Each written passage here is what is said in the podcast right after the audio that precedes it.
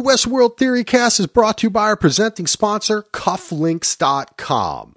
Cufflinks.com wants to thank all the first responders, people working at the shopping centers, people helping other people out as we all go through this corona crisis. We wish you well. We hope everyone stays safe. And when we get past this, we're going to go out. We're going to get together and we're going to look good. You can go to cufflinks.com right now, use code DVR20 Get 20% off your order, no minimum. Also, May the 4th is coming up. Star Wars, baby. Use code Star Wars 30 to get 30% off all Star Wars accessories. Also, Cinco de Mayo's coming up. Go on over to cufflinks.com and save. Star Wars 30 from April 29th to May the 5th. May the 4th be with you. Enjoy the show.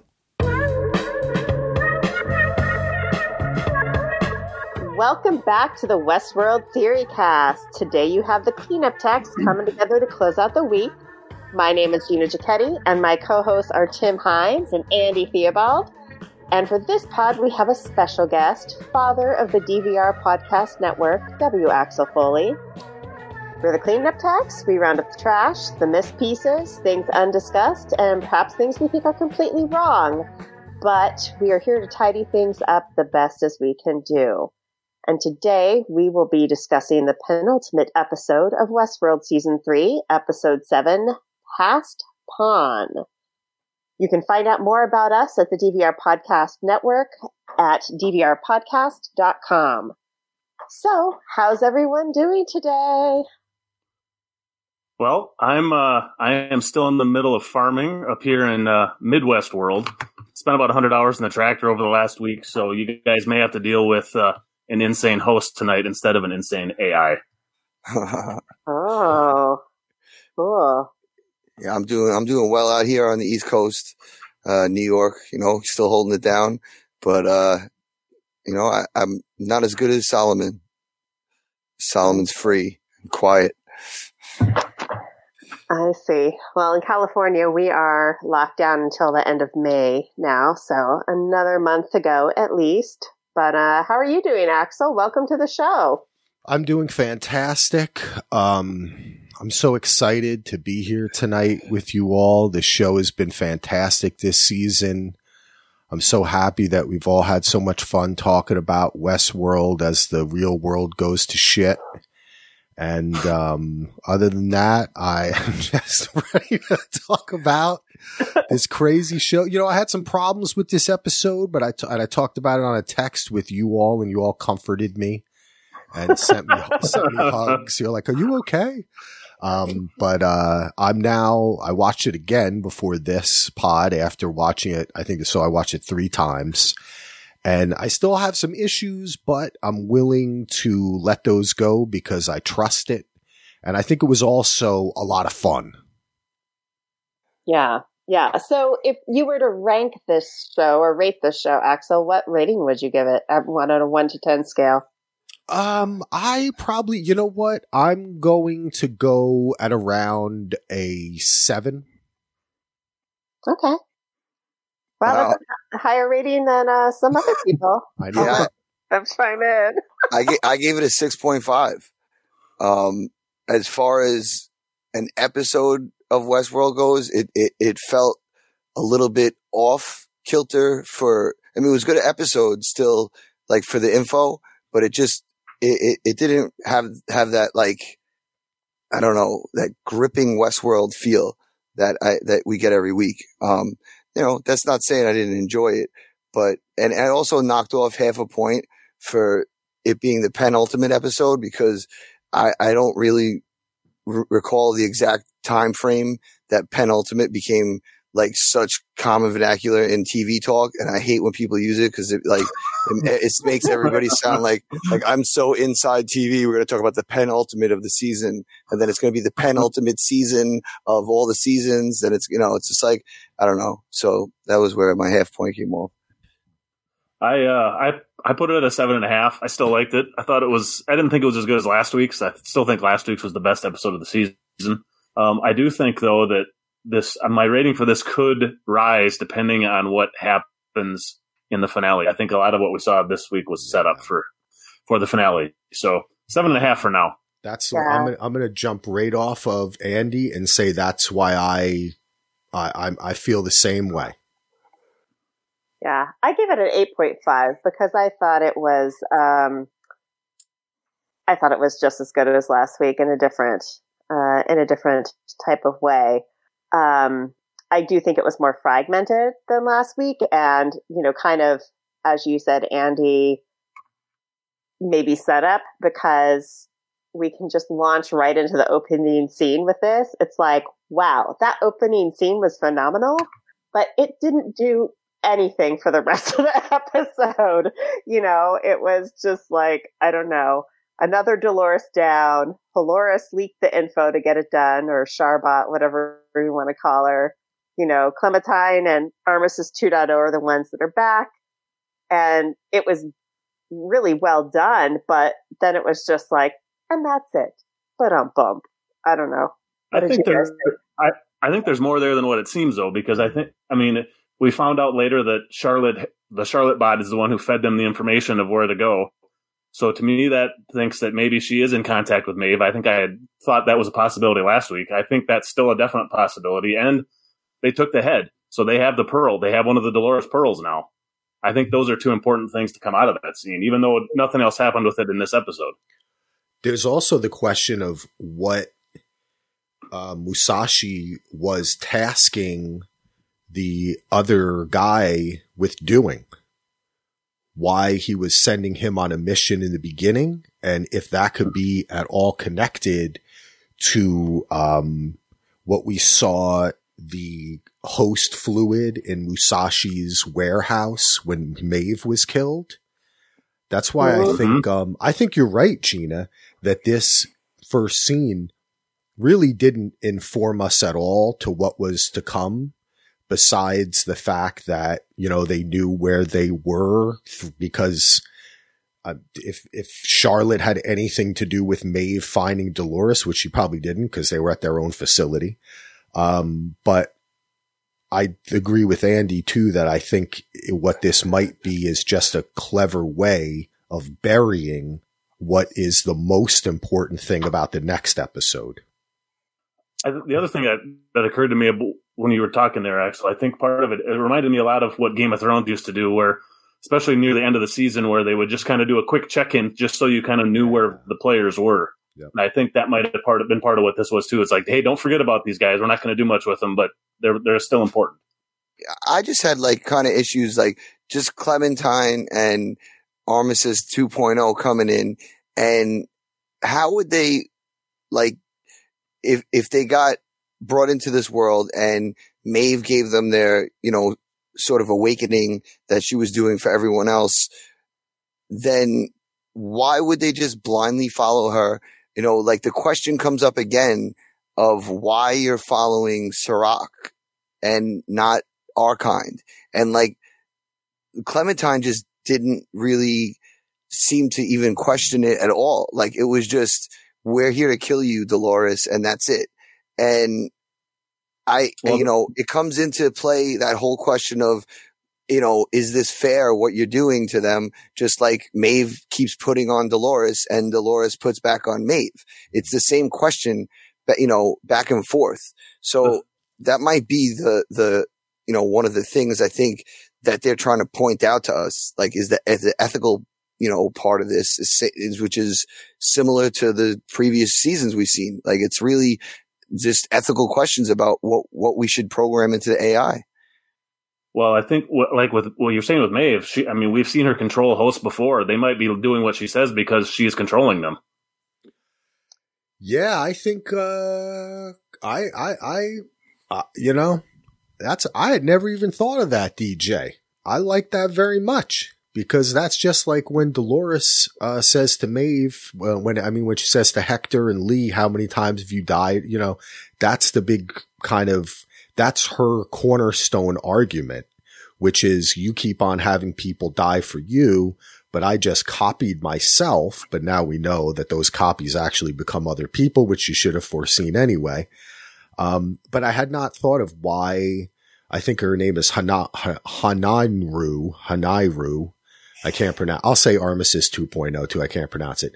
Yeah. And Clementine, why they blindly follow her. But I think Andy too. And I feel the same way about Maeve. I'm still not so sure that that's Maeve, that that's our full Maeve because they are just following him and there's no point to following him. He's not going to protect any, you know what I mean? I don't know. I don't get Yeah, it. like the this just the the idea of him putting her into a world with her daughter or bringing her daughter into a world with her is you know I don't even think he offered to bring her to to Maeve. It was to bring Maeve to her. And it was a It- threat though too. That Right. It, it, so, what? So- And Maeve should be smarter than that. that? Yeah. Like it, very very cloudy with the Ma- Maeve's decision making. Yeah, I got to think that there is something else going on because you're absolutely right. Even if his he gives, even if the promise is fulfilled, and she gets to be with her daughter, she's going to trust that she then gave the key to this world to this whack job. Yeah. What's to say he- he just doesn't pull the plug on that whole, you know, satellite or wherever they got beamed to? You know, it's just, it's kind of, it's weird, especially for her to, to not have trusted the humans, you know, from, from knowing what she knew in, in the, back in the park. Yeah, So it must be, eh, it ha- eh, yeah, I really hope we get some kind of answer to that. Like if, if there was other programming involved or tampering with her from Serac's end. Well, I've just kind of always thought all along that she's had one goal, which was to be reunited with her daughter. And I don't know that like that's her cornerstone. I don't know if she ever really like thinks beyond that, right? And and so there's this kind of new if you know, he's promising her she's going to be able to be with her daughter in whatever form that is she's going to do whatever he says. It's it's like she she became aware, but she became aware only when she kind of remembered her daughter, and that's always been a driving force. And I just think with Dolores, it's been a kind of a whole different ball game um, from the beginning when when she kind of reawoke once the reveries came in, and that she's always been on a much different trajectory um, and driven by something different than than Dolores than uh, Maeve has been. I I agree with you, but don't you find that a bit unsatisfying, Gina? Like I For just Maeve, yeah. but that's what it's been. Like Yeah, she's never had. She she probably could have been the Dolores had she actually left the park on that train, and that at one point was her goal. But then she she in some ways made a choice to go back, and it's like that choice to go back has prevented her from moving forward in the same way that kind of other hosts became more sentient. Yeah, that's why I'm Good. unsatisfied with her storyline this season a bit because it is that same thing that I thought last season she had let her daughter go. You know, that's how I kind of felt. And I felt she'd wake up this season. And when that was, you know, I don't know. I just, I'm hoping there's something else going on, but you're absolutely right, Gina. That has been her path again and again. So we can't Yeah. not accept it. You know, Yeah. but it could go along with, you know, them follow like, uh, sort of what Bernard says later on about Dolores about, fo- you know, she's following what her pro original programming was. She's too, uh, po- Ah. poetic for that. Like she has still these, these pieces of her Mother, and caretaker, which- the, yeah. fits into the idea of this being a game. You know, so like there was parts of the episode that I questioned a lot when like Caleb was talking to telling his story. He was seeing these images flash in his head like he's never seen before and all because of just being in an environment like you know it was it seemed like a lot of dreamlike sequences even in the not dreamlike scenes that he was having. Like the whole episode had like after the opening scene, it started with like a, a little sheen, a little haze that like made it seem sort of dreamy. A- and that whole just the horseback ride and the start of their, their t- thing, getting into Sonora. Like she's talking about how this, you know, Westworld was modeled after that. It just was a lot more leading to the game thing that Yeah. I, I, I kept, I, you know, I, I don't want to beat a dead horse, but we, you know, we've been kind of, We're going to. yeah, we're going to do it. We're going to. And I mean, that's the that's the thing about the game. Like even the title of this episode, Passed Pawn, leads you to believe that there's a game being played. And um, I know that Ken kind of went into the whole passed pawn uh, theory, but what he never said was when you get that pawn to the other side of the board, he's like, it gets it gets powers of an, of another chess piece. It gets powers the same power the queen has, which is is probably your most strategic piece. Um, and you know, it's kind of like, well, who is the passed pawn in this? You know, is it is it Caleb? Is it actually Dolores? If we go further back, and you know, um, we've talked all along about white hat and black hat roles, um, but we've got a, a white side and a black side on a chessboard as well. And so it has it's just been like a huge giant game of of virtual world chess in real life formation. I don't know. I think that's fascinating. And you know what it made me think? Oh man, I don't know. I just I had a I had a uh, I had a theory uh, a theory bomb go off in my brain while you were talking, Gina. Ooh. and you're talking about passed pawn things becoming something different, right? So I know you all and Ken and I, all everybody watching this damn show. I'm trying to think, what's up with this dude Caleb? And I'm trying to think um about this pawn thing uh, and about how those frozen people are maybe like because I was thinking, okay, he's the passed pawn, right? He becomes the queen, but then they too were trying to become something different, right? Something that is corrected, uh, like Jean Mi or whatever. Um, Mm. and the data that they got from Westworld that William has admitted he gave them the data. I'm going to do a crazy theory here. Is it possible that the, the way that they were trying to correct these people is by turning them into hosts? That the only way to properly correct their behavior, they couldn't do it organically.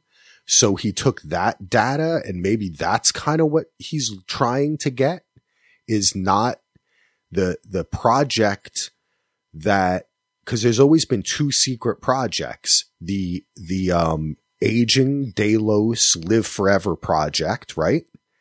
And the data of the people that are there project. And even though it's the same, they've, they've, it's been spoken about like it's different. So I just kind of thought about that. Like maybe they were trying to turn all those people into hosts. Maybe Caleb is a host. Well, Actually, I had a lot of. I actually had some of this almost exactly what you said in my notes as something I was going to bring up as a crazy. Sitting in the tractor for twelve hours gives me a lot of time to think, and you know, since you brought this up now, I'm I'll just read off what I had because I think it's kind of crazy, but and it involves a couple different things. But there was the thing, the picture that everybody's seen about with MIB and Caleb having that same serial. Part of the number on their the coding was the same serial number, or part of it was Yeah. And it got me thinking, are they related? Then it got me thinking about MIB saying he sold the anonymous data 20 years ago. That was before Caleb got re-educated. What if MIB unknowingly sold his own info to him? Because he said it was anonymous data. What if they're somehow using the data from the park to do the re-educating? What if Caleb was re-educated using some data from William? That's why he has the similar number. And is that why Dolores is picking him to be the leader? Because she knows if there's. MIB data there, she knows it will go bad. Or I got one more part too with that. Well, actually, I'll finish this and then you can. Sorry, go ahead. well, well, you know, just that being said, like Caleb, uh, William, it shows up after Bernard looks at his thing. You're dead. You're not, you know, like, Yeah. i- is that, is that leading to that? I like and you know him questioning himself in the beginning there's just a lot of things that could fit into there. And that I like that a lot. My other my other addendum to that was, or is Dolores attempting to do this with the hosts from the Valley Beyond and merge them onto the outliers that are in the tanks? Is that what her goal is? Oh, that's interesting. That's interesting too. I like that. Yeah. And then and then you have uh the part where where uh was it uh William says to uh oh, I lost it for a second. All right, but I'm going to add another part Okay. to that. So I'm thinking about those tanks and we were talking so much about the Matrix tie-ins and things like that. When I saw those tanks, all I'm thinking in my head was is it possible that as they were capturing the people, they put them in stasis and replaced their bodies out there with hosts. And then that's why they're so easy, easily set on a loop.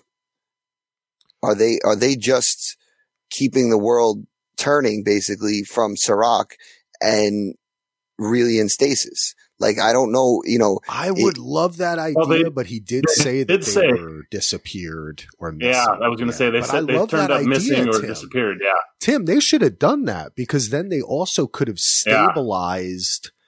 The the the uh, strategy as well by being directly able to in, like interject uh, different you know whatever actions that they would do with other people. That's that would have been cool, man.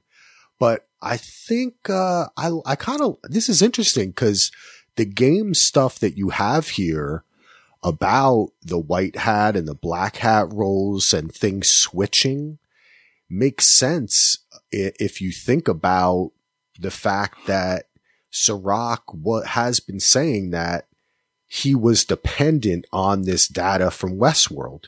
So the thing that we have been, we came into this season thinking, you know, he is a whole new player and everything, but now we've come to find out that really he could not have existed without that data. So it's possible that he was possibly also interested in the fact that they could make robots that were exactly like humans.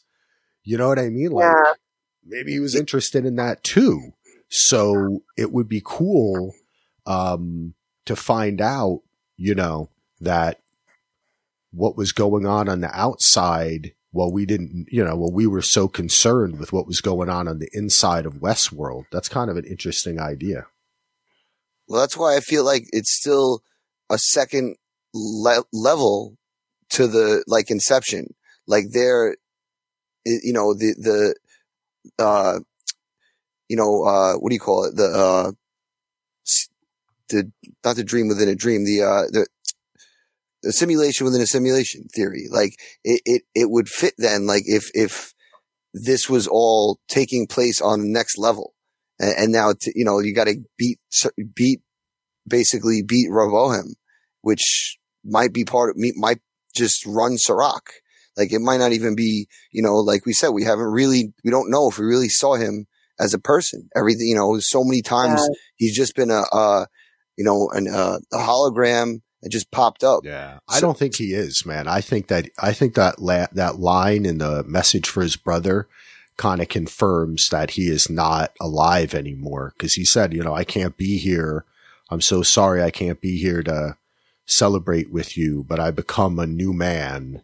Yes, yeah. I know there was so much in that little message and you know going back to Andy's theory too there were a couple of things like this this William Caleb hybrid thing is interesting mm-hmm. because with what Caleb says when he and Dolores are on those horses he's like I've never been out this far before and I swear that that is something either William or Logan said at some point in season one, either as Man in Black or No, it was Yeah. at the end when they went to the edge of the park. Yeah. yeah, yeah. Um, I like that so- idea. That's cool. so that's kind of another interesting piece of information to to back this up.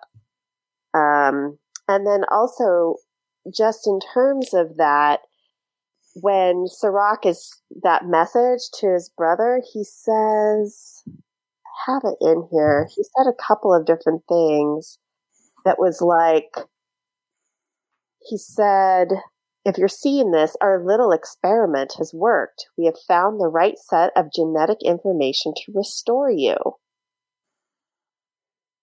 And that kind of makes you think that, yeah, they do need those.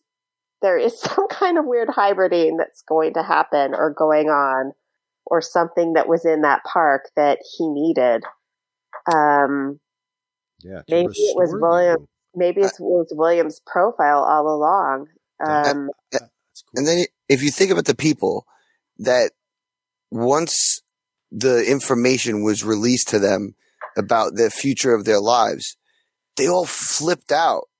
Like and started murdering each other and, and, and hanging themselves and, and committing suicide and doing crazy things that just I don't see like humans being that corrupted to to flip out when they find out the truth. Like it, it they, I feel like humans are too skeptical in nature to to fully believe into everything they would read. Like Yeah. and, and to know, okay, so it just came across my screen that um I'm gonna get bald and I'll, I'm gonna, you know, crash my car into, uh, you know, a piling and, and die at the age of 50. Now, why would I freak out about that? Like, all right, so now I know maybe I'm not gonna drive my car the whole year of my 50th birthday. Yep. Like you can, you have the ability now to make changes in your life and to, to think, but all these people just immediately like turned and you, you see it in, in the Rehoboam, uh, that graphic that, uh, you know, that readout that it does. I mean, the whole other side of the world when it was showing Jakarta was like as far out extended as it's ever been. yeah. that- So it's, it's, it, it's kind of weird the way, you know, society reacted to that whole like data dump if, if they're not somehow programmed. And, you know, I, I know that like even Bernard says, uh, you know, oh, they were programming them like hosts. And he says it like kind of like joking around, like, you know, like, oh, the comparing to them. But how, you know, how do we know it's not a different technology? Cause even, even Solomon says, oh, you're Delos. Like, how do we know that it's not Incite that makes a different type of tech? And maybe that's why Maeve's different. Like that, I, I just, you know, it, it leaves a lot, lot open there. Well, I think the people are different, and we see the pharmaceutical guy, right, and kind of the whole Caleb Francis, and he creates these, you know, limbic discs that they take, and you know, basically it helps dull their emotions. And you know, I I looked at the limbic system, which is you know our, part of our brain, and they're this it's the structures that deal with memory, emotions, and reinforcing behavior.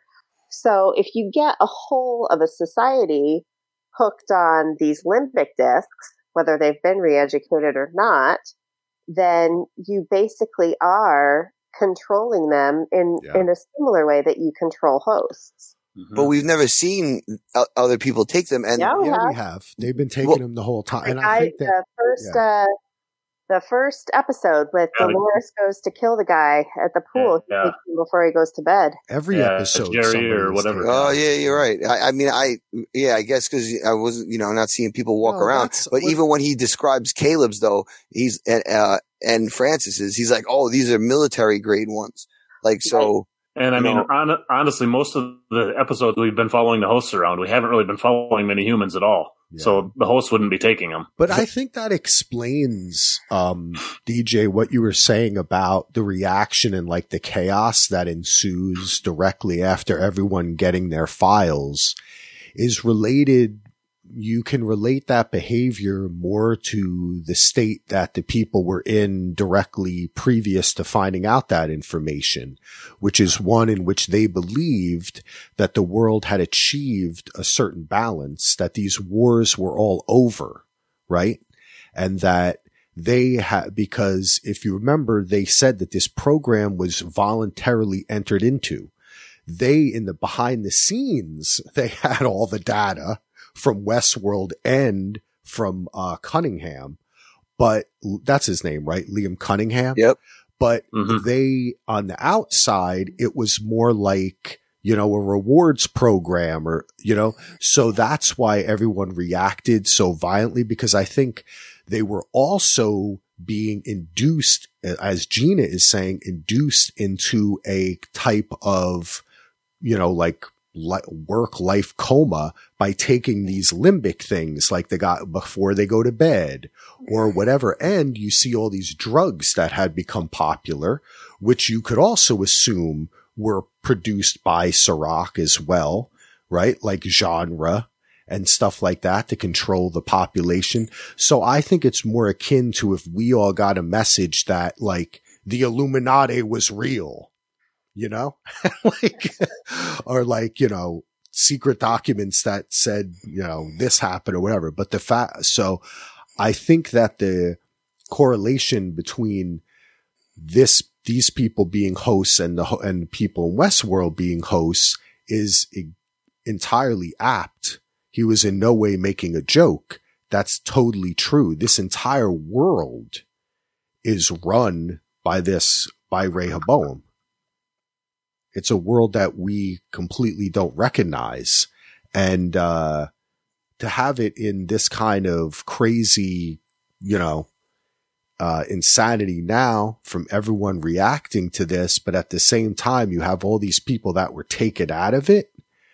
Um, I think the the thing I was trying to think about is when you were saying before, Gina, that he said to his brother, um, "Now that we found the genetic material to what was the word he used? Not reawake, but um, reeducate."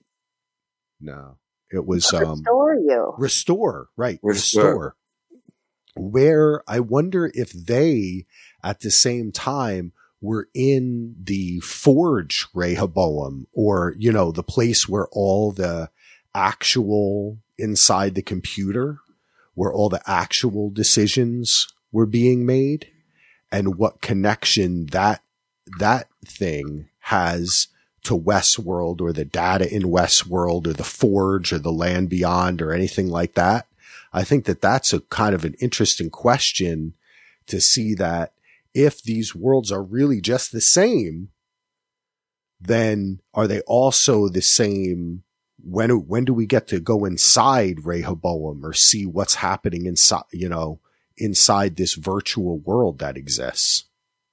But I think as, I mean, I, I still feel like this is the virtual world. Now that's a, that's a, I would not, I would accept that if they showed us and told us in the last episode that what we are seeing is basically a game where Serac and Dolores kind of play it out, but it's happening inside Rehoboam before the real world.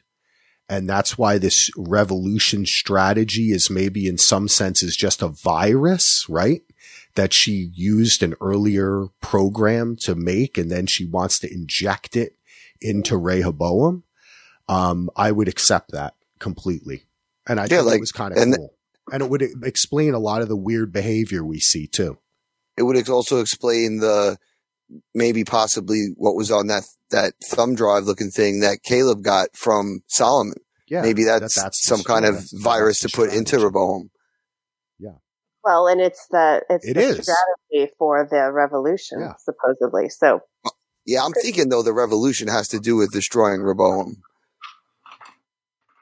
I mean, it just, I, you know, and then it just where the, where the the paths are going to cross for, you know, William and Caleb, and now you know, we kind of thought, all right, so Dolores is dead and or shut down, and Maeve is shut down, but now we still have uh Armistice 2.0 and and uh Halebot uh and uh, Clementine out there. So there's like three more besides the two that that William thinks he's got to kill and destroy.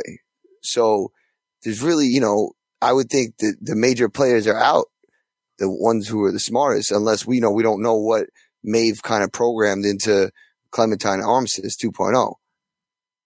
Before or what we, they'll, they'll do well, with the head of, of Sato before we get off the simulation thing, I wanted to ask you guys another thing. This was another one of my off the wall kind of ideas.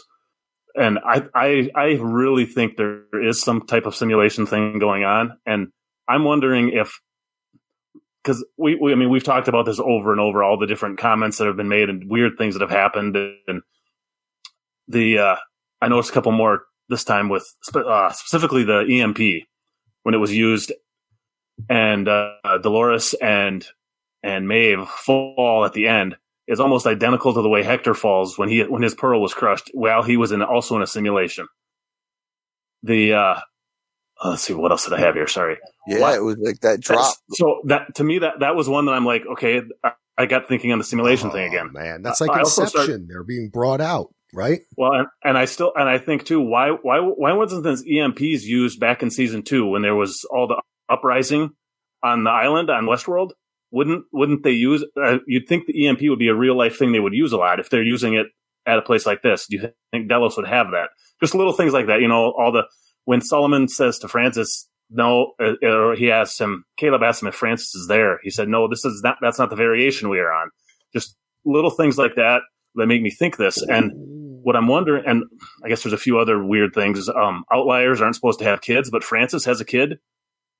Um, in season one, Ford said something to the effect of, uh, "We can cure any disease now, so things are fine." But Francis's son and Caleb's mom are both sick. I mean, there's a lot of weird things, and I'm wondering. And I think what way back at the beginning of this season when Maeve was in the simulation, I'm, th- I'm thinking about the times we know we're in simulations, and she broke it by doing that uh, square root of whatever it was that she did. Negative one. Yeah. What if and that was a, more of a simple thing. What if Rehoboam and Solomon are actually the computers controlling it inside the simulation? And what Dolores is trying to do is overload them the same way Maeve did to try and break the simulation. Hmm.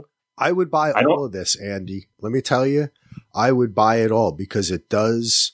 Now I am not quite. And sure maybe, and maybe, maybe happen, she needs but... Caleb. Maybe that's why she needs Caleb. Maybe Caleb is the key to breaking the breaking it. I don't know, or releasing the outliers out of their tube, out of their frozen thing. I, I don't understand how that could happen, but it's, and I, I'm sorry, it's a little scattered because I'm, it's hard to write when I'm bouncing up and down the tractor on my, you, my know, phone, you know what would really my notes are very this? scattered tonight, so it's it was just all these random thoughts I had. But I, I don't know. I See what you guys think about it. I want to know what you guys thought about that. Um, you know what would really seal this, and we don't have this though, is that if there was one person that hadn't interacted with yeah. other people, then yep. we could believe that we were like if Bernard had never come in direct contact with Dolores yeah. and he just went mm-hmm. and got Stubbs and William, but had never gotten in contact with Dolores, right? Even that, though Dolores, yeah, was that was that was part of what I was trying yeah. to. Find. I was trying to think of something like that. It also made me think of I, I, went through all of my old notes from the other episodes too, and it was one point where I thought there might be two different Hale bodies. What what if when Hale was maybe there is two different timelines with two different Hales going on? I keep thinking about that episode where she's what it was like the Hale centric one where she's trying to get a hold of Dolores for the whole episode and she could never get a hold of him or a hold of her. Why? I mean, was Dolores in the simulation at that time and that's why she couldn't reach her? I mean, that was never explained. Why that was never I don't know. There's a lot of little question marks when I, I was going back through my notes and I just started piling these things up in my head that I don't yeah, say I don't know. There's a lot of stuff. I mean, just like we were talking about. So, so oh, actually, ahead, did Dolores, as we know her in her blonde form, actually ever interact with Bernard this season? I don't think they did. She saw him at the at the ball at the party at, at the party, yeah. but eyes wide shut. Yeah, uh, it was Martin Bot that dealt with him. No, very quickly in the hallway. They, uh, right well, before she threw Stubbs over yes. the over the uh, thing. But did they exchange yeah. any words or anything? They did, I think, briefly. Okay. I'd have to go back and watch it, but my if memory serves me right, she said something to Ben. She said, "Take him with she told Martin to take him outside and he was right there standing okay. next to her. Huh. Interesting, interesting. Or run after him or something like that. I think that was what happened. Um, oh no, ta- yeah. So and that and that was right before he like not long after that is when he, when uh, Martin said the line about uh, "We can't afford to lose you, Bernard." Yeah, that's why I would honestly, you know, I mean, look, we have said this every season and almost every episode of Westworld that this all could be a simulation, but they had an episode earlier where it was a simulation. I know. Yeah. And, so, and they showed they showed Maeve how uh, they showed how Maeve got out of it. I still the line the other line that really still sticks with me is the line where she says things move slower in the real world than they do in the in the simulation. That why would they put that line in there if it wasn't important? and, and, and you know, there, yeah, there is just, it makes sense thematically. The idea that they did, I'm, and I'm, I can't get over, you know, Dolores said to, uh, Caleb that the, everything that is actually decided, it, it takes place first in the virtual world of Rehoboam, right? They've built, she said it, they've built a virtual copy of this world. And that's where everything they run through their simulate. Then they make it happen on the outside. So it immediately made, made me think, well, then that's the real world, right? Inside Rehoboam. So it, I like what you're saying, Andy, about like that maybe Maeve and Dolores wake up and they're out of the simulation. That's what the EMP did. It wasn't actually an EMP. It was a program. She programmed it like Maeve did, but it was like a button, you know what I mean? Virtually. And then it, that enabled them to like pop out of it because they were actually inside Solomon, who was like a core of Rehoboam. Yeah, And it's what- like the it's like the chair the chair tilt in, Yes. in Inception. Yeah. That, yes. Or, and like the Matrix where you're, Yep. go, you're going deeper inside of it, but it's, it's a representation. I, I will say that I thought the Matrix lied too. But the thing I kept thinking of was Solomon. I was having flashbacks to Matrix, the second Matrix with the architect. I just thought, like, to me, he's the architect, the same kind of character, same way he talked, everything. Not, not, in, not like I'm making a connection there. It just really reminded me of the Matrix as well. Interesting. Mm.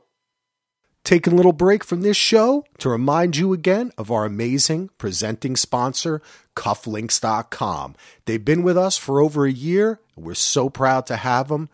So go out and support them. If you're a listener to any of our podcasts, take a moment right now, type in cufflinks.com slash DVR into that old web browser, and you will arrive and you will be amazed, happy, surprised at the amazing products that cufflinks.com has. You might think to yourself, hey, I don't have an, a formal event coming up. You know, I'm not into cufflinks. But guess what? They have a lot more than that. Actually, I'm wearing a pair of Star Wars socks that they sent me. Cufflinks.com is where it's at. Go to cufflinks.com slash DVR today.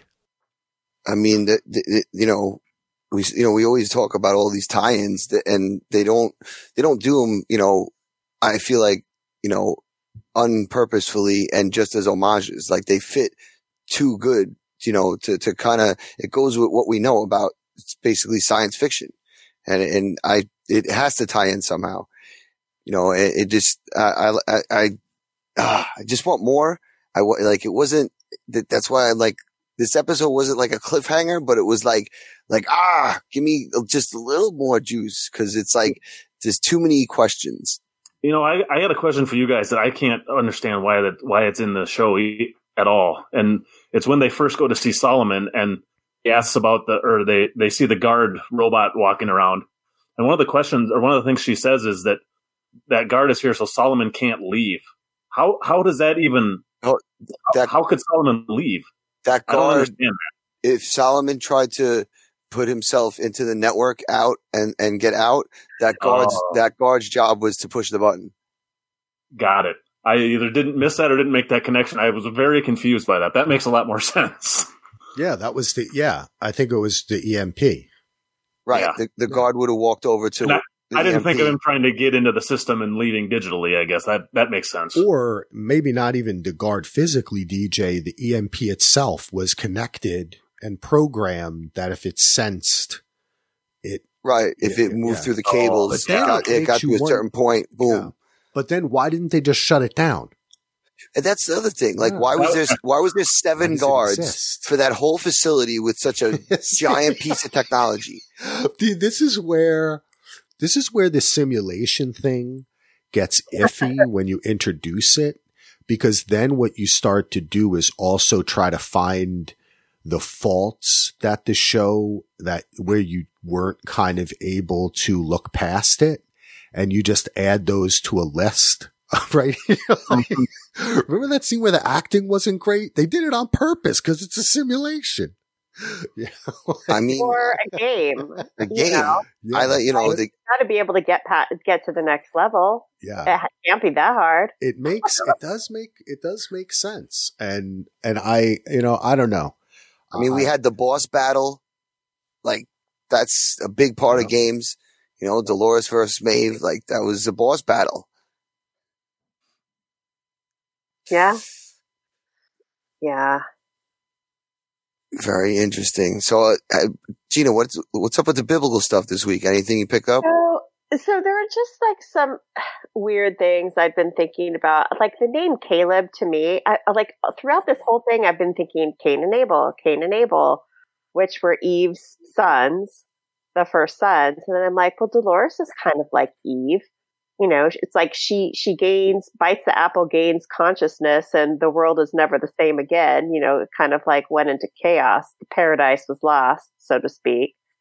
Um, and then at the end of the episode, William was saying, was talking about the original sin was the ho- the creation of the hosts. And, you know, if the original sin was Eve biting the apple, then yeah, that kind of ties together. Mm. Um, or in Dolores becoming conscious. And then you Uh, have what Maeve said about what Dolores did was turned a good, another good human to his dark side. Oh, I think it was young man, actually. Yeah. Right. more Yeah. specifically Adam, um, perhaps. And yeah, I just thought it was kind of interesting. And and then um, Dolores and Caleb are talking about that Solomon is going to give them a new story for the human race, which is kind of you know what supposedly Noah and the Ark and the forty days of rain and the flood was for was to kind of reboot, you know, two of everything get on this ark, everything's wiped out, and then these people kind of reboot and start over. And so then I thought, oh, will we see some type of Noah's Ark, aka spaceship, take off to future world with like, you know, pairs of things to start a new world? Anyway, Well, that was my whole like pondering. We did have a flood last season, so it wouldn't surprise me to have another one at Oh, some point. Yeah. Well, and it, we also had uh, Dave Clark from the Westworld Theory Cast group. He had a biblical thought from an atheist, uh, but he even picked it up.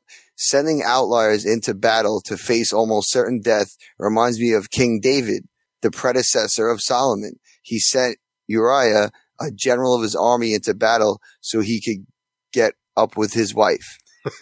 Ah, get the sexy time Yeah. I think there, I think there is definitely something with you saying the Dolores Eve thing. There's definitely something there because I mean they've they've referenced virtual Eden numerous times, and the thing I always wonder when I thought about the, is Dolores Eve thing is Eve eventually gets cast out of Eden. So it, is that I, I'm I'm wondering if Dolores is the that is the bird in the credits that's flying into the sun, yeah or i think I, I, I really wonder who that is. If is it Dolores? Because I mean, she's Well- basically run rampant the entire season and kicked everybody's butt.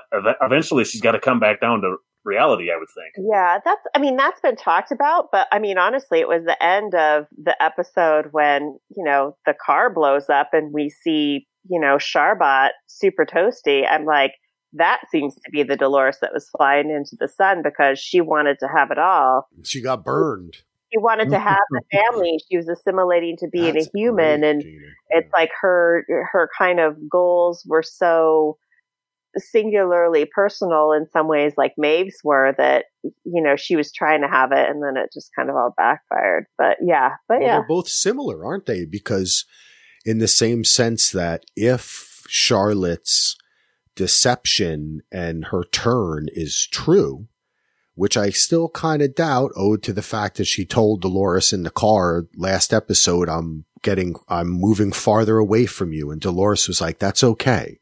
Almost like she wanted that to happen in a way. But, um, if, if, if not, and she has deceived her, then Dolores too has kind of flown with by thinking that she could like eat or uh, like have what's what are the, what's the saying again? Eat your cake and have it. Have your cake and eat it too. Have your cake and eat it too. Um, that because she thought, oh, if I copy myself, I'm not hurting anyone except myself. But when she created these people, they became new people and she didn't realize that, you know, and she just kept on pushing it and pushing it. And one ends up kind of sacrificing himself, but they ended up getting it. But, uh, it's, it's interesting because now they have, actually, that's true. They have two copies of Dolores Mhm. if Charlotte has Mhm. turned. They have Martin and they have Musashi. Yep. Yeah. Um, that's in, well, listen. Well- oh, what, what's that? Charlotte, I mean, Dolores, Sh- Char Dolores has one copy. Right. Well, if she And then- turned, she would, you'd think she gave it to Serac, you know? Maybe. If, yeah, I mean, it seems like, I you know, she's, she's, on- really already in cahoots with Serac that quickly after he tried to kill her. well, she gave the information. She called, she, she's in cahoots with, you think it's just Maeve, not Serac? I don't think she gave the information to Maeve. I think she gave it directly to um, Clementine and Clementine and Armistice too, because she was checking out the um, the pods they were in when their bodies were being rebuilt. So she would figure out a Oh, way to that's- reach Hey, guys. Gina, that's really interesting to me. So, okay, I didn't pick that up. So she bypassed both Serac and Maeve and went to what she is basically like a lower level worker, right? like killer Yeah. to get. Well, I th- oh, I see. That's very interesting. But I think- I did not I pick up on She's that. setting up a trap. You're right. I think you're right Maeve, about that. Because I th- That's didn't she. All I think all she said though was that she she leaked some information. She, I don't think she really Yeah. said what what exactly Yeah. she did. Okay. I, I, I, like that. I, I actually think there's a good chance too that we could see a three way battle because Yeah. Charlora still had controls the riot bots. oh, I like Yeah. that, She- Andy. She already has her own army. yeah, It was like 300 or something, right? Yeah, like Yeah. maybe there's a new maybe the revolution becomes that clementine charlotte and uh hunraya hunrai join together as hosts who are like screw this and maybe maeve kind of finds a way to screw over Serac and joins with them that would be kind of interesting or you're right it's like a three-way battle between dolores's caleb I think Yeah. that would be a lot more interesting. that is kind of cool. a three way. I like that. Yeah. Oh, but hey, listen, I want to say while you were talking about the biblical stuff, I looked up Caleb.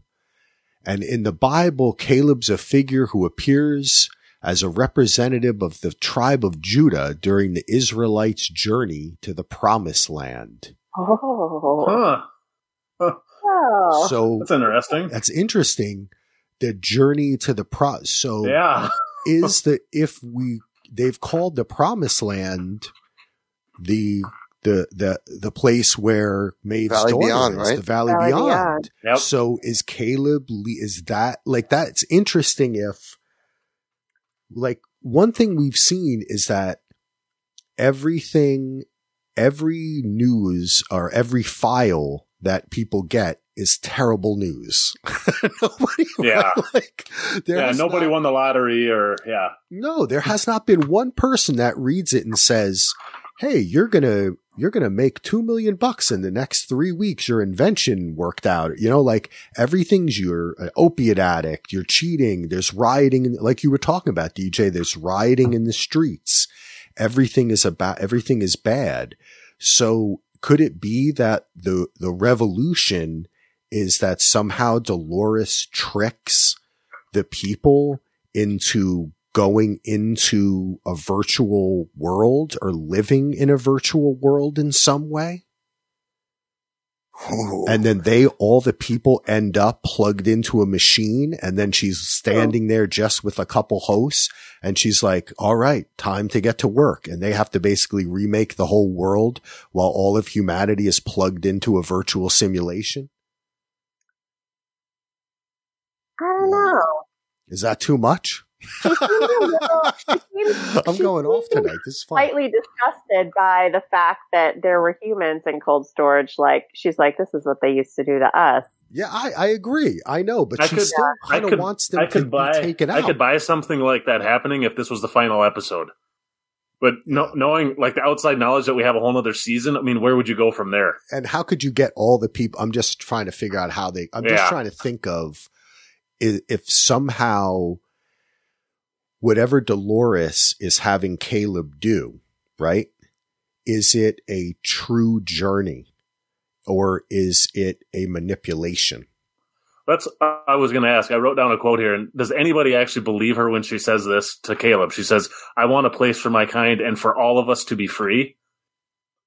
That that implies that she wants humans to be free. I don't. I have never gotten that impression. She's lying there, isn't she? Well, maybe it's just the outlaw. I thought she just meant the Or maybe the outliers. outliers, yeah. like they're like that's what I mean. Is I I think that in a sense that's what she's created.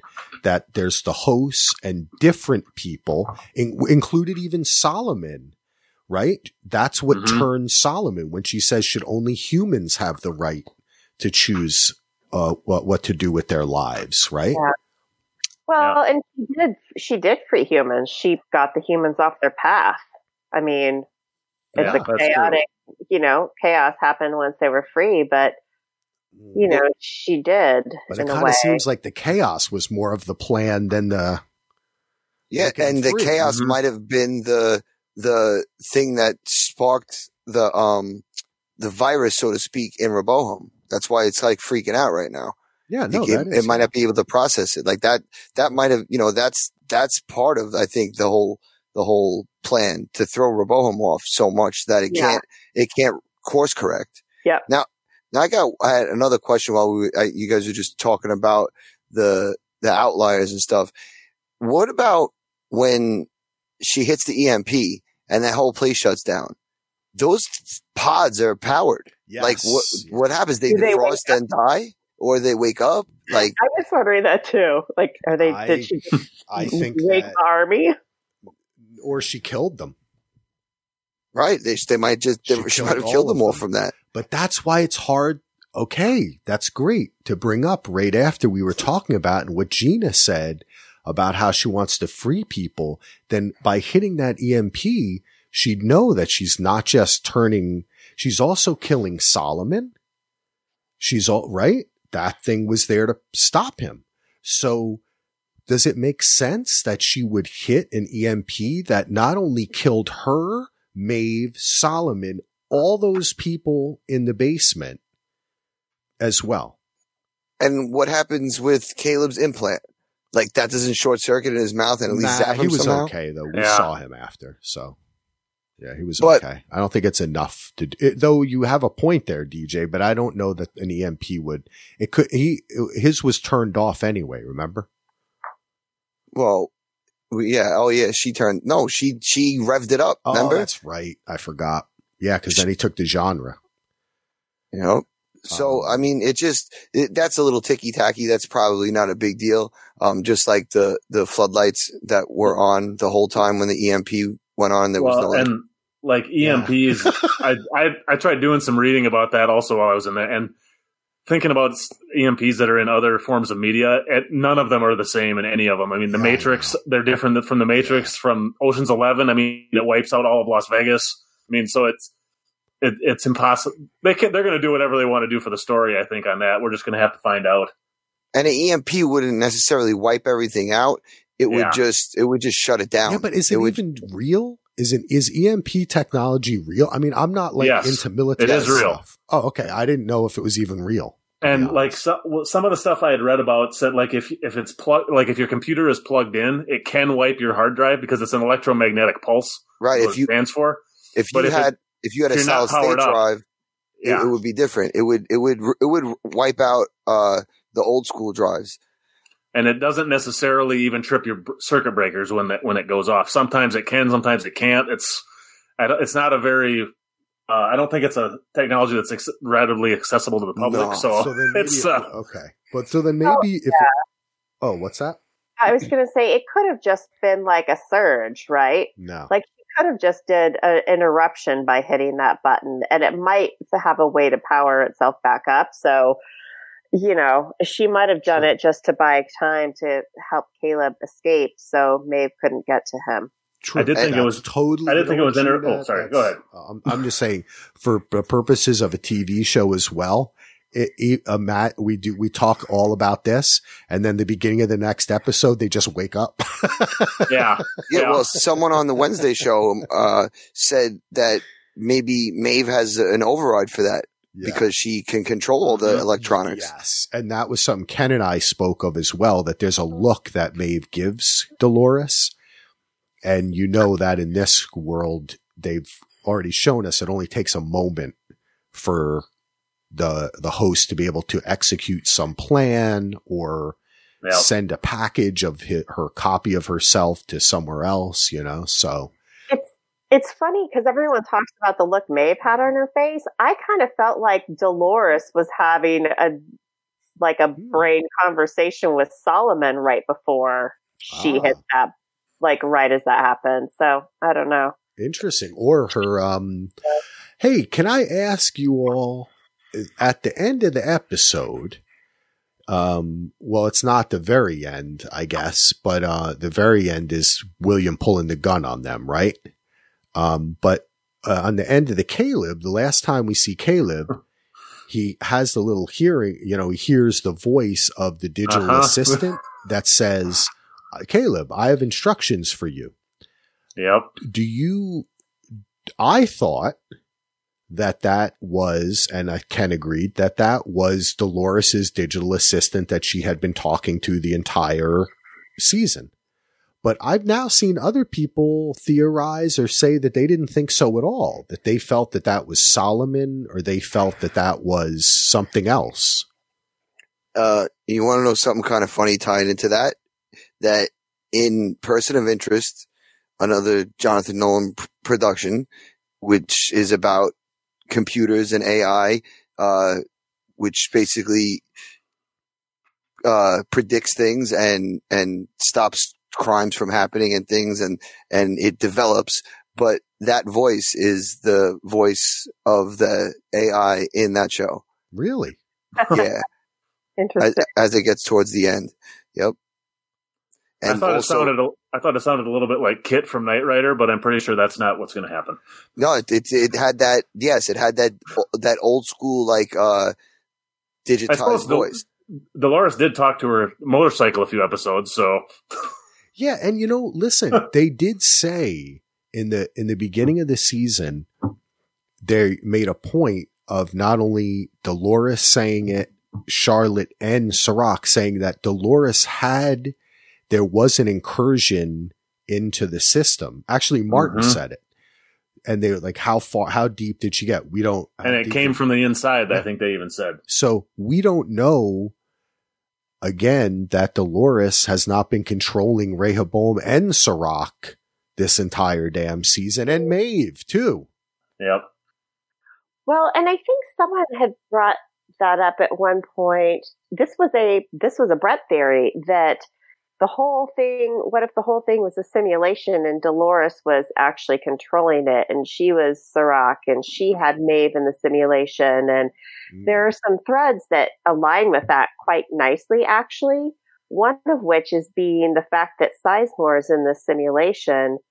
Um, like, how would Serac really know about Sizemore unless Sizemore was that his his second mole, but I always kind of thought the second mole was Teresa, who they ended up killing because she was definitely working with Charlotte. But there was a lot to that theory of Brett's where this is all a Dolores thing, which would also come back to it the whole thing being a game too. It could like, be powers you have. As a simulation, that's a step further, but it could just be that Dolores was an incursion into this, you know, got into Rehoboam early and that Serac is in Rehoboam, you know, that she was able to, something else happened before. But I don't know, this next episode is, is going to either be mind blowing and crazy or they're going to have a battle. And then after I might be like, wow, I wish it would have been more about the crazy theories we all had on Friday. Yeah. I think it's either going to be like that or it's going to be very disappointing. I'm hoping it's the first one. Well, I'll, I'll probably like it anyway because, like I said, I ended up liking this episode more um, as it as uh, as I saw it again. And uh, the good, I mean, hey, I got to give a shout out to to the action scenes. The fight that they had was pretty cool.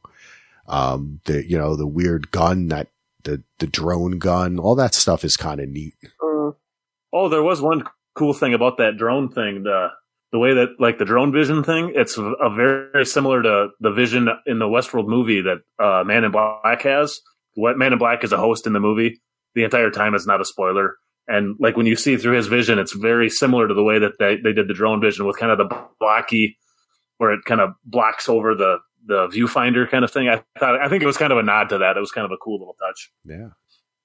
Yeah, I've been see- seeing a lot of uh, just write ups just about so many nods that they did. Like I saw, um, I was reading something this week uh, I was trying to find out the pharmaceutical company name that made the limbics, the limbics, but uh, they all the guy had said in the episode was the company that I work for, the pharmaceutical company that I own, or something like that. So, I, um, while I was doing that, I kept getting, you know, typing in Westworld drug company was, you know, bring mostly stuff up about genre.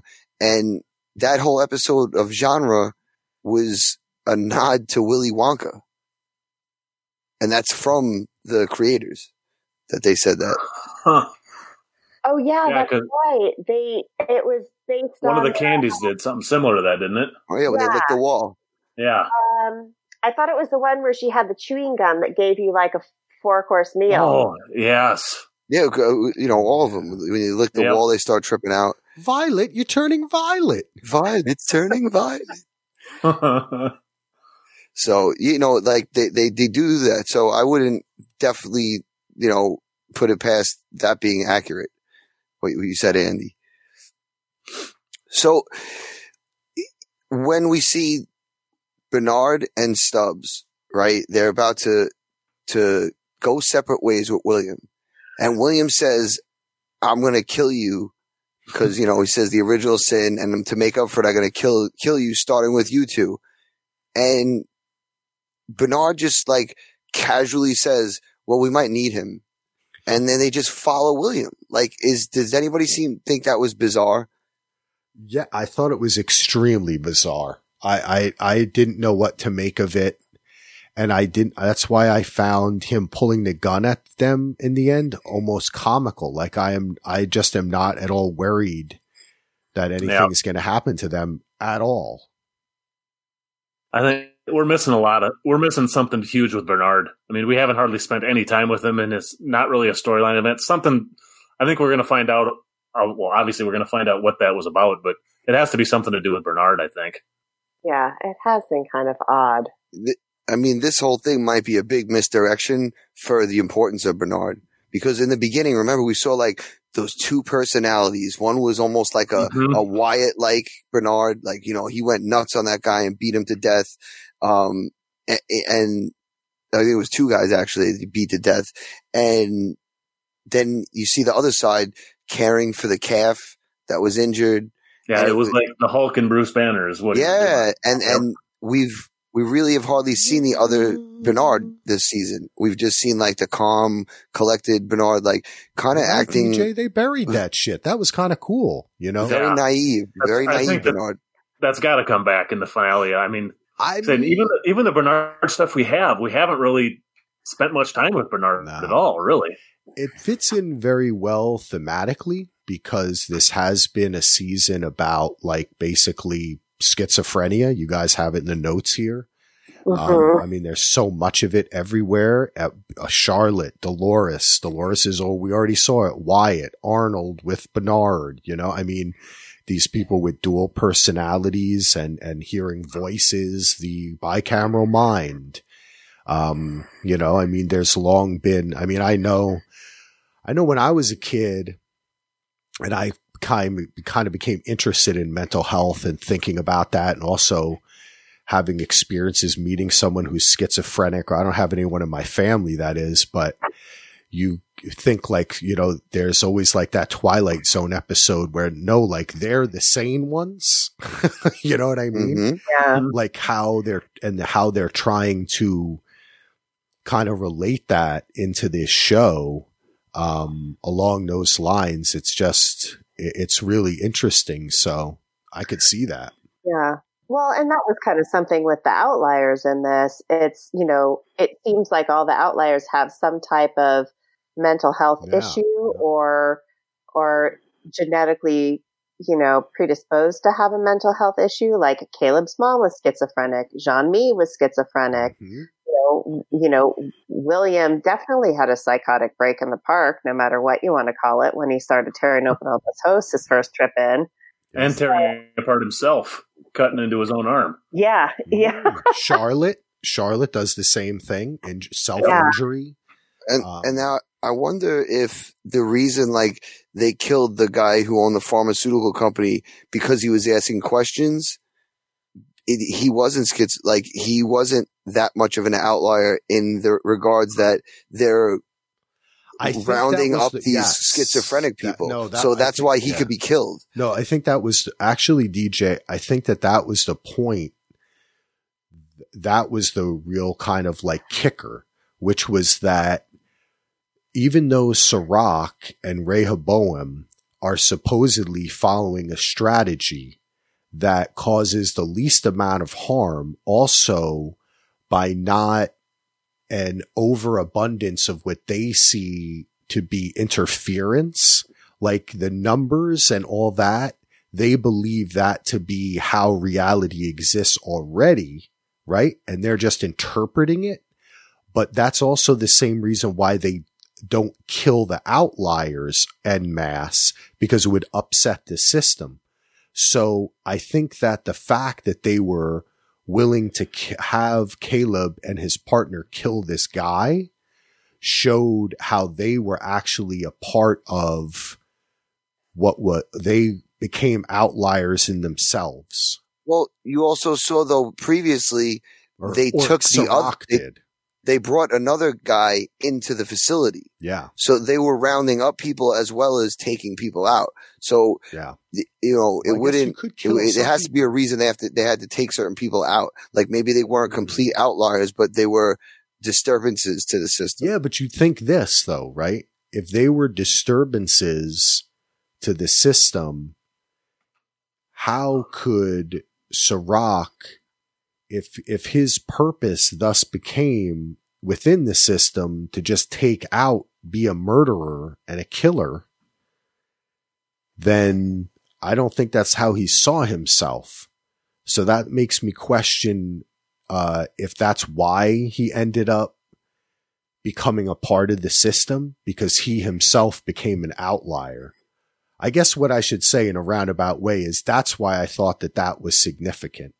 Uh, that Well- scene there with him because it doesn't make sense that he would see himself both as this savior and this strategy to save human humanity, but then he became the angel of death. Um, Right. so I could see that is what leads me to even more so see that he is now had to become a part of Rehoboam rather And- than exist as the devil outside of it. I think we also kind of forget that other than the data that got out of the park being the access key to the valley beyond, there's also that whole other side of the data that Re- Rehoboam is trying to get. Like Yeah, they, they I remember there was still so many people's, uh, I I guess as they, they progressed in their technology and data collection, they had so many more, uh, data points on people that Yeah. That's what they were originally after and in that's the the, beginning. of the- origin of Rehoboam. That's what he said is that it was that original data dump, right? But they wanted like a steady stream of it in order to learn and Make enough, adjustments. guess. Yeah, yeah. to make adjustments to the people that were in the machines.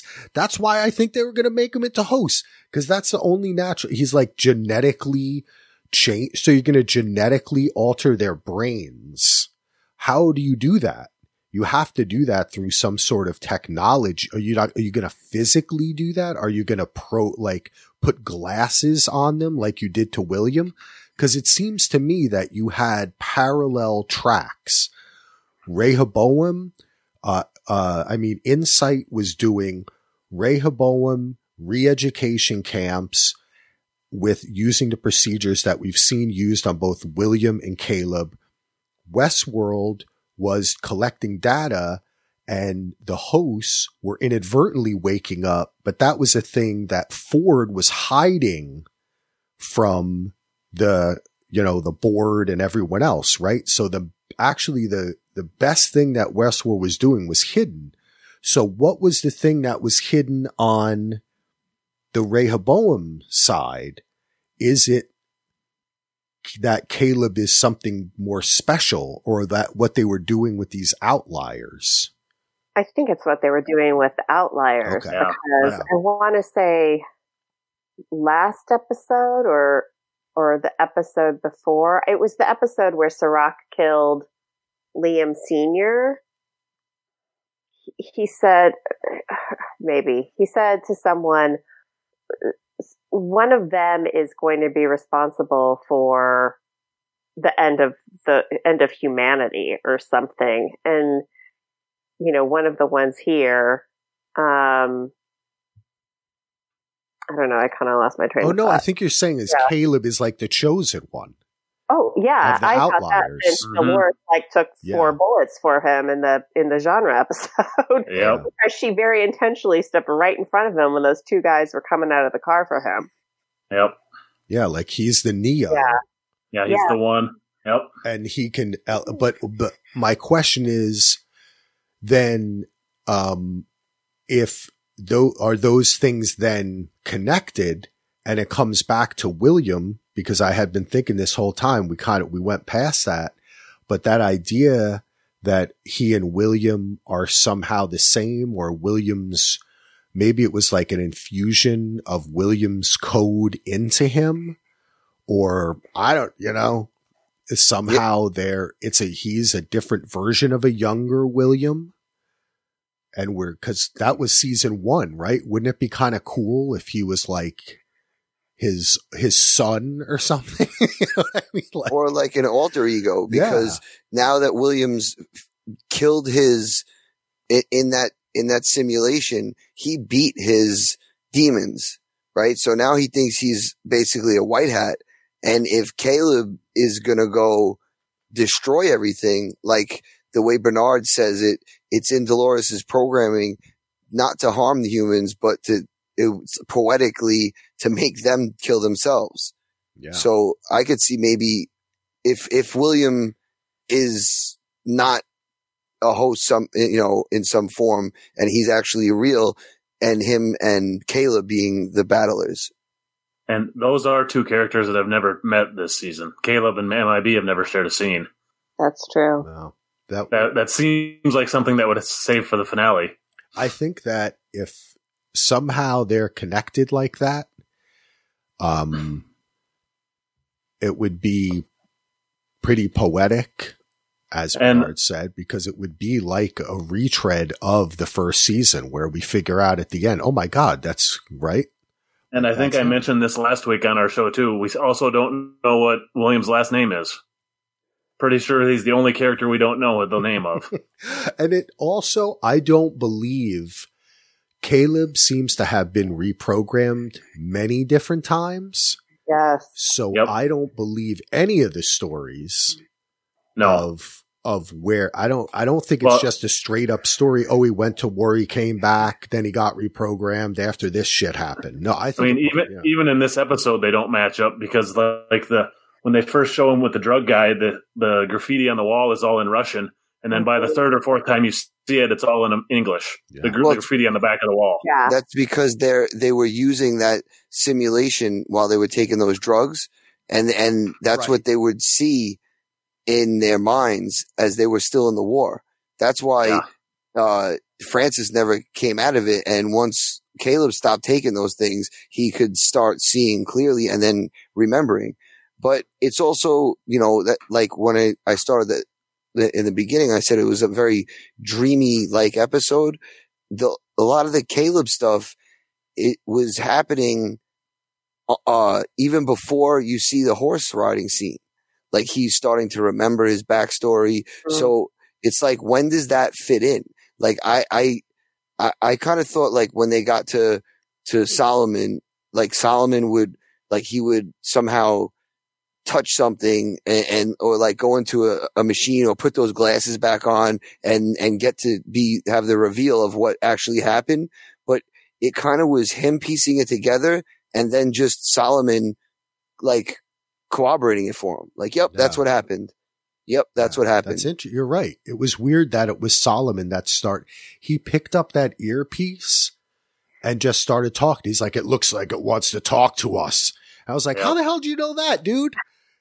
if I just walked in there and saw those things and the butt light is, but how how do you know it wants to talk to you?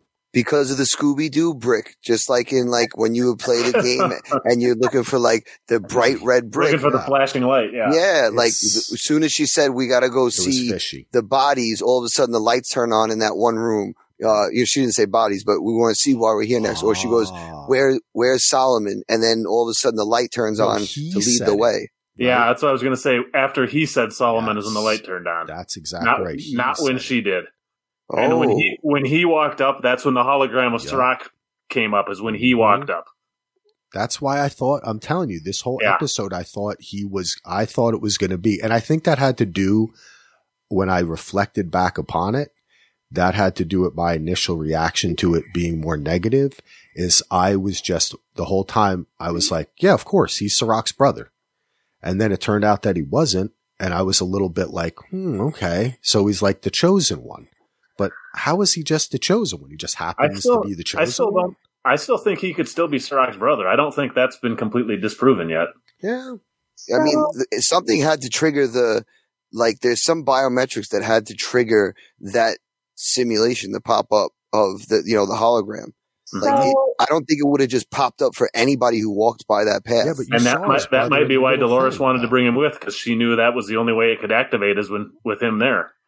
Or did Dolores act, is Dolores activating it? Because when you think about it, she was there too when the Serac thing popped up. And then that, um, robot went to attack her as she was trying to. Mm, that's true. That's right. It stabbed her in the side. And so could she have, cause she's doing, she's somehow in the system, Yeah, in one of those point, Gina. systems. Like, was she able to somehow, you know, when she says, you and I are alike, he's like, no, you're a Delos Yeah. product, but, And he throws shade on her. He's Yeah, like, no. he's pretty dismissive of her. but she knows how, I mean, uh, I mean, we've always kind of thought she's somehow already in Rehoboam. Yeah. And Yeah. what if she's like got, you know, what if she's got mad Maeve mind meld skills too with technology and she could just kind of be like, and that's, and actually that almost makes more sense why I thought she was somehow communicating with Solomon like right as before during her pushing that button. Mm, I Um, that. I don't know, but she was there too. So not that she is Serac's brother, but she might have some kind of, you know, system juju from Yeah. his brother in her now. Or this was whole, this, a lot of this was theater, Yeah. you know, and the theater was to propel Caleb to doing whatever he needs to do. Um, and I, I think I, I would find that pretty interesting. Um, but I like, you're absolutely right, uh, Gina. Like she's always there every time she's there with him. And she, a lot of the episodes she spends kind of looking at him like, ah, you know, like just looking at him and then they he look realizes weird all the time. Yeah, they do. There's a lot of weird looks in this. Yeah. Someone could do like a funny YouTube supercut of them just looking at each other because she does a lot of like, oh, And then Teddy coming in, be like, yo, what the fuck? yeah, who's this new guy? Um, can I ask a question? Nope. Uh, Andy, uh, oh, DJ, got me. Um, Andy a, a while back mentioned when they first start talking to Solomon, Solomon says to them, she says like, are you Solomon or something? He says, yes, I am. And I recognize that this is the iter, like this is the iteration 5.11 whatever where I and uh, I and Caleb are viable. Yeah, I and Caleb are viable, leaving out Dolores, right? Mm-hmm. What the fuck did that mean?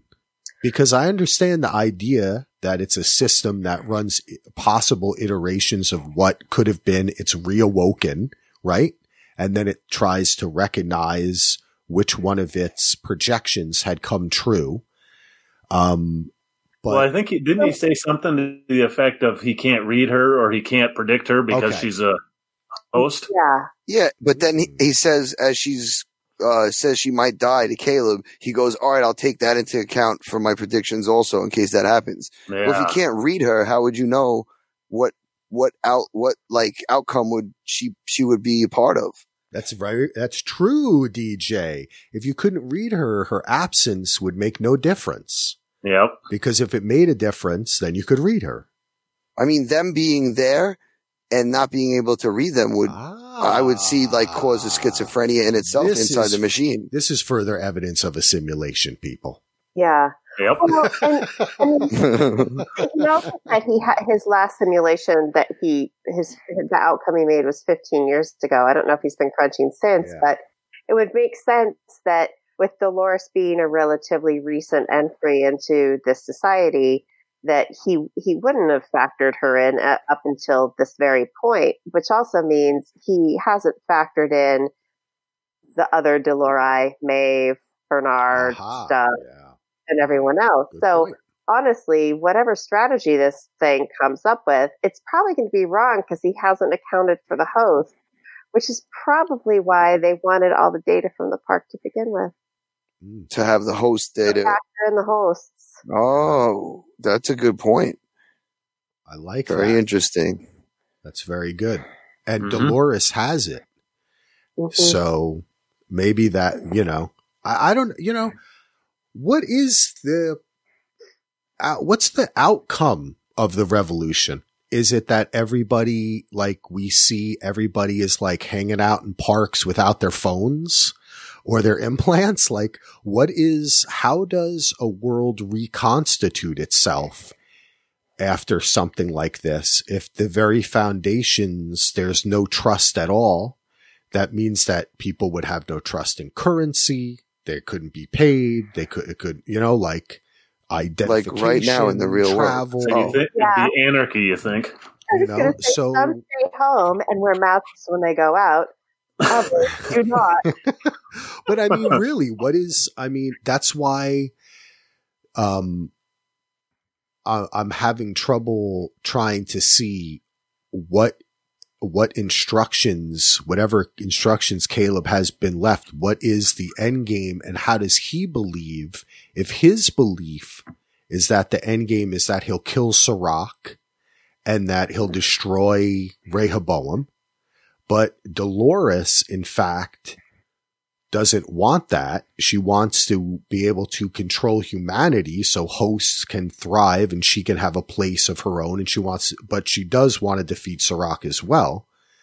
Um, what does that look like at the end of the season finale? Or do you think that's the thing that we're going, that that's what season six is about and will be like more cliffhanger stuff at the end of the next episode? I think it's got to be a cliffhanger. It's going to have to stretch. You know, I, we're going to have to get some sort of answer, but it's going to be more like the end of season one. I, uh, yeah, I don't know. I think the, I think there will be a little bit of a cliffhanger, but I don't think it's going to be a huge one. I think it'll be kind of like, I actually think it'll be somewhat like last season, where there'll be some odd stinger or something else. But I think they got to. Some of this stuff has to be wrapped up a little bit. I think. I don't. I don't know. I'm having a hard time coming up with what how the season is going to end. Yeah. Yeah. There's just too many too many things up in the air that we just don't have enough information about yet. I mean, we still haven't been to Axel's planet. yeah. Yeah. They are going to get off the planet though. I'm telling you that right now. When she yeah. said that, she was like, I want to find a place, a place for my people. I was like, you're going to the moon, Dolores. Just think about it. It's so cool. And guess what? Hosts don't breathe. so they can just walk around on the moon. They don't even Mhm. need a spacesuit, Wow, that's heavy shit. right? Mhm. It'll be a little cold, but guess what? They, their skin will be okay. It's plastic, kind of. They'll just look like Charlotte. you know? Yeah. How how did Yeah. Charlotte get? How did Charlotte get a face back? Yeah, that's another question. Well, yeah. Well, we know was all Serac kind can print bodies. That's why I was thinking about the Serac connection. Or she could have went back to the house. Or she? Oh, you're right. Either the house Yeah. or maybe back into Delos because she has control of those those robots, the Mhm. uh, riot controls. Mm, True, true. Yeah. Yep. I mean, you know, it's kind of, I guess, irrelevant, but she did it somehow. But Yeah. we, we don't know the extent of her repairs yet. She's a real she's a real wild card in this story right now, you know? And Yeah, and something- if you even just think about through the seasons of her as, you know, alive Charlotte, like she's played it so well. And I'm sure not knowing where the character was going, but she just plays it so mysterious in every scene that it, she, it's, it works so well for that kind of mystery. she has great she's- arms too. Her arms Oh are my, terrific. her arms are gorgeous. terrific. When she, oh, and that's that like gold top with That the was white pants. amazing. My gosh. I'm telling you, that was amazing. Love that. I want, all I want that top in Animal Crossing. So, oh boy. Um, so should we talk about who won the week and MVP and all that good stuff? sure thing. Uh, oh, before we do though, this week's COVID connection, Caleb at one point says, bored, another day, the same as the last. Ah, bum bum bum. Anyway, I thought that was funny. That was Uh, awesome. I kind of thought Dolores won the week through her self-sacrifice at then. She got her passed pawn to become a queen, so you know, gotta kind of give her credit. Well, I, I wrote in the notes that I think I've, I've had Solomon winning the week, and for the life of me, I can't remember why I wrote, wrote that in there. So I remember Solomon was pretty great. I, I love the addition of that character and somebody that gave us a lot of information. Whether or not that information is accurate or not, I'm still not entirely sure, but I'll go with Solomon. Yeah, I'm taking uh, William just because he faked a piss, which I don't understand why he had to go inside the place when he could have just went up against the wall and peed. But he faked them out, got the got the shotgun, and we don't know what's happening. But I think he won just because he he seemed to figure out a lot of stuff on his own. He also had the best line of the season so far, Tim. Which one was that? The, the uh, how what the heck was it again? Don't lecture me, you fucking can opener. yes, that was outstanding. Or Middle Hemsworth. Yeah. yeah, yeah. Poor Middle Hemsworth. Yeah. Yeah. uh, well, you know what? You stole my thunder because that was what I was going to say. Um, Sorry, Axel. I was going to say it was William because he called Stubbs a fucking can opener. and also, I'm now, after talking to you all, and this was so much fun, by the way, I really am more convinced about, I had just really pl- kind of bagged off that number connection and them being outliers. But the more I think about season one and how important of a character William is to this story and mm-hmm. why he was important to Ford and the role that he played in the secret project with Delos and all that kind of stuff that he gave the data to Serac. I'm just thinking, you know, I don't know. I think that there's maybe the, this whole, the Bernard Williams Stubb side is going to really kind of be more where we might get some aha moments about what's been going on with them, uh, and what they're up to. So I'm going to go with, uh, William. Yeah, like I, I could, I could see something like, uh, you know, Bernard following him. The reason he was following him is because when William finds out that he's actually a host and not real, which is what we saw in the first time we saw him this season when he was questioning his reality, like Bernard's there to like, like console him, be like, "You're one of us. You're a can opener too."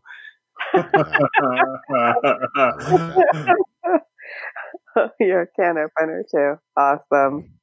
Um, I gave MVP to Halores because clearly she's got her own plan cooking by sending those girls in to uh, take care of uh, Musashi and uh, or Maloris, whatever we want to call it. um, so it's kind of like maybe it's a premature MVP, but I feel like that's got to go somewhere next week. Well, uh, my MVP, I'm going to do kind of what Tim likes to do every once in a while and go off book. And my MVP is a woman, and her name is Shay Cunliffe. And if I had to look her up, she's the costume designer for Westworld this season. And the costumes were awesome. The Mm-hmm. Maeve and Dolores at the end, they just look badass. I mean, all the stuff, all the, the entire season, uh, Dolores' dress that like was the transforming dress and all Yeah. this stuff. She's Yeah. the person responsible. So Shay Cunliffe is the is my MVP. No, that's awesome. Dolores was wearing, I mean, Dolores was wearing a really amazing, like, black and white suit at one point, too, though there was just white trim. And then, of course, uh, Charlotte's suit last week, Yeah. the jacket that was kind of like a cape, was pretty amazing. And even like Bernard in his tuxedo that he's worn most of the season. I mean, just, everybody just looks so damn cool. It's it really stuck out to me this week. Even Williams' like straitjacket was like Yeah. totally different than a normal straitjacket we're used to. I mean, it's you know just little touches. It, no, it's Mhm. a very very good pick, Andy. I like that. I gave my MVP to Caleb just because he took a lot of shit learning this stuff, and that moment when it seemed like he was going to walk away and just say fuck it, and then Solomon's like, well. I, have the, do you want to know the outcome? And then he just grabs the two poles and like stops himself and walks back to the, to the terminal. I just, that to me was like a powerful moment. I just felt like he, he deserved that. I thought he chan- I thought he actually he channeled uh he channeled Jesse Pinkman a little bit a few times this. Yes. Oh, as he's walking up that runway, the way Yep. he was yelling and like, like getting loud, that was total Jesse Pinkman. I thought the Or same the, exact uh, thing. The uh the oh it's an insane AI great. I also thought that would seem like a very Jesse Pinkman thing to say as well. Just kind of waiting for him to say, yo, bitch. Yeah, exactly. What What's the difference between an MVP and a and a winning the week? Well, if you win the week, you you know, you're like the best. You could be still be like an MVP, like you were a really valuable player, but you didn't win anything. Oh, okay, okay. Yeah. You know, Um, like you take the, the, the trophy home as the Okay, champion of the Super. Bowl, and then you could take the MVP trophy home because you, you were a big part of it. Okay, so I'm then going to give my MVP to Dolores herself because I think that whatever plan is happening here, she knew exactly what was going to happen and did everything the way she had planned and wanted to hit that, maybe not lose her arm, which was kind of badass too. Um, yeah, it was. and then not even care. She just like looked and she was like, whatevs, I'm back. Um, but, uh, I'm going to give it to Dolores. All right. Another excellent episode. Good stuff, guys. Indeed. And so uh, we will all be back here, well, at least Andy, Tim, and I next week to talk about the finale and whatever happens there. I mean, who knows? It's, it's really hard to tell where it's going to go, but it sh- should be awesome. I hope it's awesome. Yeah. And if it's not awesome, we'll all be there for each other to, to talk us off the ledges. We'll, we'll convince each other that it was good. So Yeah. Yeah, even if we have to take limbic tabs to do it. Yeah, exactly. That's true. Why not? We'll take some, we'll have a, the genre will be, uh, a, uh, highfalutin success. That's right. With, with, with actual, actual direwolves. I dig it. Well, thanks guys. Thanks for having me on. I appreciate it. This was a lot of fun. And, uh, yeah, I look forward to this finale. It's kind of interesting. It's only eight episodes. This season has been, man, it really, it's been pretty quick. And if you think about it, it really is just like one long heist. So that's kind of that's how I feel going into this episode. I think Ken and I talked a little bit about it, but like it's almost kind of like the last act of a heist and you want to see what they pulled off. Like what was, that's what I still think is insane that we've been going this whole season and we really don't know what Dolores wants in the end. We really don't know. I mean, I guess we know what Serac wants, which is just to restabilize Rehoboam and maintain that control. But even what Caleb wants to, it's, it's interesting that they've been able to keep us going and interacting with these characters and their motivations when we truly just don't know what the end game is. Yeah. Yeah. Well, that's that's something to, something to ponder on till next week, and until then, say howdy to your moms for me. Howdy, moms. Love you. Excellent. Love you, mom. Are you listening? Mom, why are you listening to Westworld podcast? you don't even watch Westworld. Go back to watching Discovery ID. or The Bachelor. Yeah, she likes The Bachelor. That's where you get it from. All right, is that it? Are we done? That's it, man. We're done. That is it.